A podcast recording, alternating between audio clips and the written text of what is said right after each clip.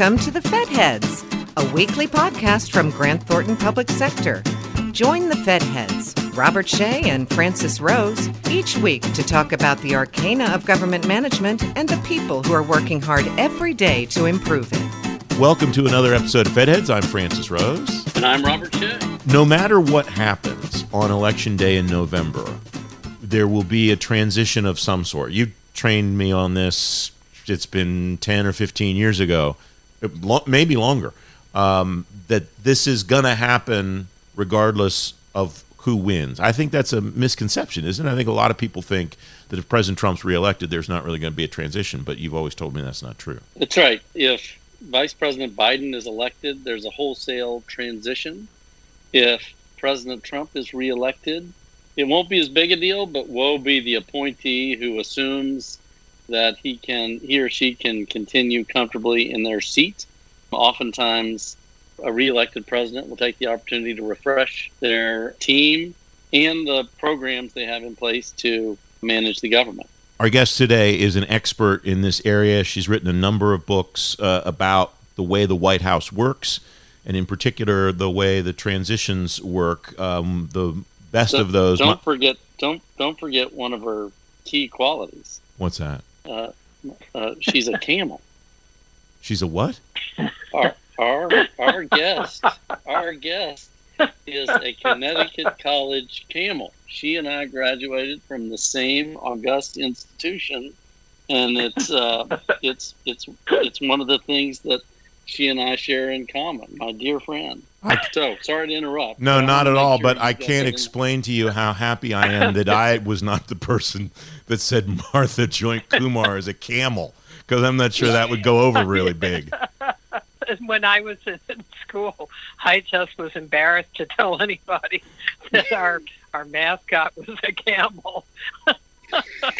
Now, Martha, now dozens of our listeners know it. Yeah, it, it's delightful to talk to you, Martha. I the I was about to plug your book before before the oath. How George W. Bush and Barack Obama managed a transfer of power.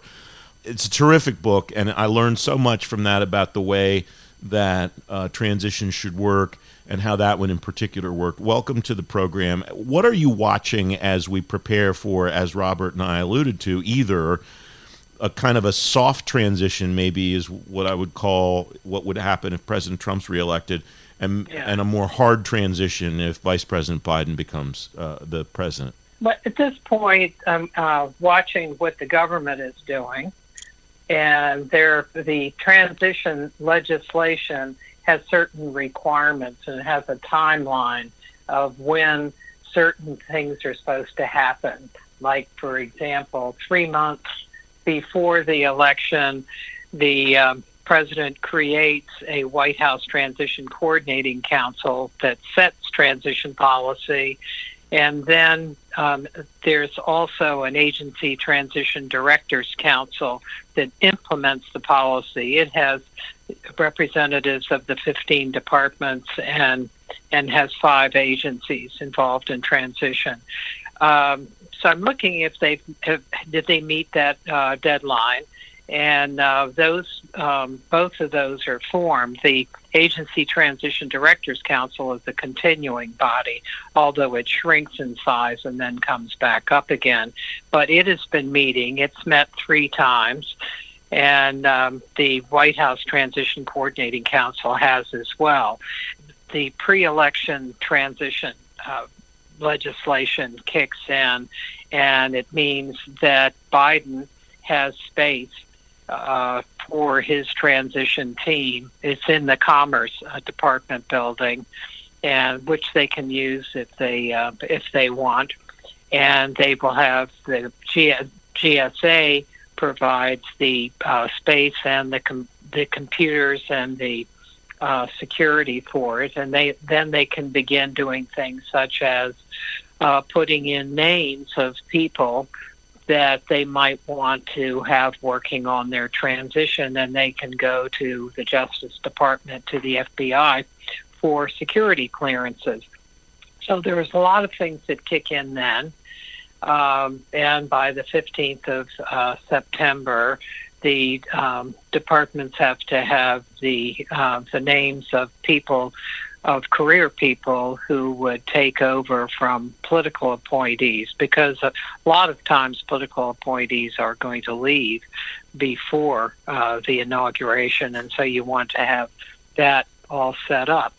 So I'm looking at the government part. Then I'm, um, and all of that um, I, has gone well.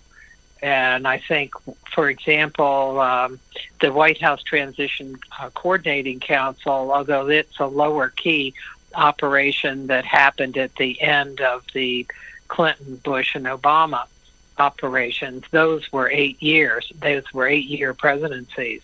And so this Transition Coordinating Council is being created at the same time the president is running for re election. And this is the first time that council has been created at this particular point. So, one of the things I notice about it is that it has um, fewer outside people. It's it's a smaller composition, and it mostly has people who are involved in process. It's um, uh, like, for example, uh, personnel and council. Um, and it is co-chaired by Mark Meadows, the chief of staff, and his deputy for uh, policy uh, coordination, who is Chris Liddell. Liddell is not known to many people, but he's been um, a, a, an assistant to the president um, with that title since the beginning of the administration. He's had a low, low, uh, kept a low profile. Um, and he knows organizations well. He was a CFO of Microsoft and GM, and he brings transition experience. He was the executive director of uh, Romney's transition in um, uh, his pre election transition effort in 2012. So he knows well how transition works and then how to coordinate. And then an additional thing I'm looking at is what are these? What are the candidates talking about? What uh, do they say they're going to do in a second term? Uh, what kind of uh, policy agenda do they have? And that makes a really a big difference to the quality of the first months in office that a president has if they think through carefully what their agenda is. And in uh, Bush's case, for example, George W. Bush didn't have 78 days like this transition. He had 37. But when he came in, he started right out on what his priorities were because he had discussed them during his transition. I mean, during his campaign, he talked about um, education, military uh, buildup, and he had a few set items that were uh, big ones that that he wanted to tackle, and they did them seriatim by week. So the first week was education because he knew since he came in without a plurality that he would need to work with Democrats. So education was an issue they could work on. And so they thought through all of those kinds of things. And uh, he worked with George Miller in the House from the Education Committee and uh, Ted Kennedy in the in the Senate. So uh, having a defined agenda is very helpful in the transition you're going to have because you can move swiftly from one to the other. However, one of the things, the unanticipated can uh, shake up what you have to deal with. As in Obama's case, um, he was thinking about a variety of issues, but when September came, the financial collapse was um, ascending, and and then he had to spend all of his early months uh, working on it as a priority, and uh, so then they had to be shift, and they the operation that they had needed to be nimble enough to move from one to the other, from other issues that they might have wanted to uh, to talk about, to uh, focusing on the financial collapse and working with the Bush administration during that period on what could be done and what the issues were.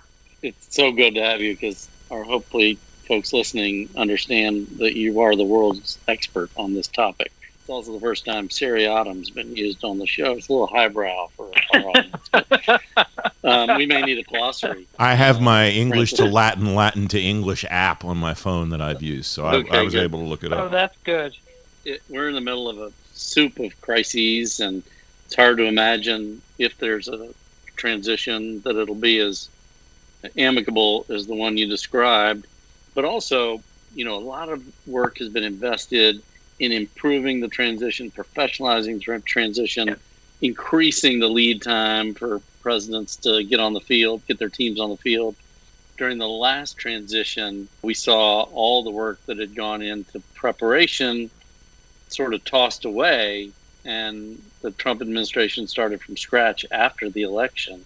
Give me your give us your impression of um, how things have improved over time as you've have you as you've watched have has, have they genuinely gotten better, and is the investment in all of this worth it? Yes, it definitely is because the stakes are so high. Think of some of the things that have uh, happened during a, a, transition period and early in an administration that a president has to be prepared for. Uh, for example, when um, uh, George H.W. Bush was leaving, and in uh, early December, he uh, committed U.S. Uh, troops as part of a um, UN uh, humanitarian operation to deal with uh, starvation in Somalia. They we sent troops and and that ended up being an entirely different issue in the long run, where we were dealing with um, uh, with people who were trying to destroy our operation, and we lost um, I think around 44 uh, service people who were were sent uh, during that uh, first year. So something that came up with uh, one issue um, all of a sudden turned into something entirely different that the new president had to deal with. And you also had um, very early on the uh, bombing of the World Trade Center, the first bombing of the World Trade Center, uh, happened early in um, in Clinton's administration, and so you have to be able to um, to act uh, very quickly. Well, if you look back at um, transitions that uh, before 1963, which is the first legislation, uh, before that they were uh, funded by political parties, and you know wh- whatever a president wanted to do, um, he could do. Some, some presidents provided information, and and uh, some did not. One of those, and you you will appreciate this uh, this anecdote. One of those who was very concerned about what kind of information a new president would get was President Truman. President Truman came into uh, to office in uh, January 20th, 1945, and, and Roosevelt died in April. And uh, during that time period, Truman did not know that there was a Manhattan Project uh, to create an atomic bomb. And he, he was seared by that and mm. knew that when he wanted to leave, uh, the um, uh, the White House that he would uh, work on preparing uh, whoever was to take over. So he decided in um, the winter of 1952 that he wasn't going to run again. Uh, so he had the Bureau of the Budget uh, working on preparing information, but he also wanted to go one step further. And in the summer, in August, once you had candidates, he he wrote uh, to Adlai Stevenson and uh, President Eisenhower. I think they these were um, uh, telegrams that um, they shared with hmm. one another.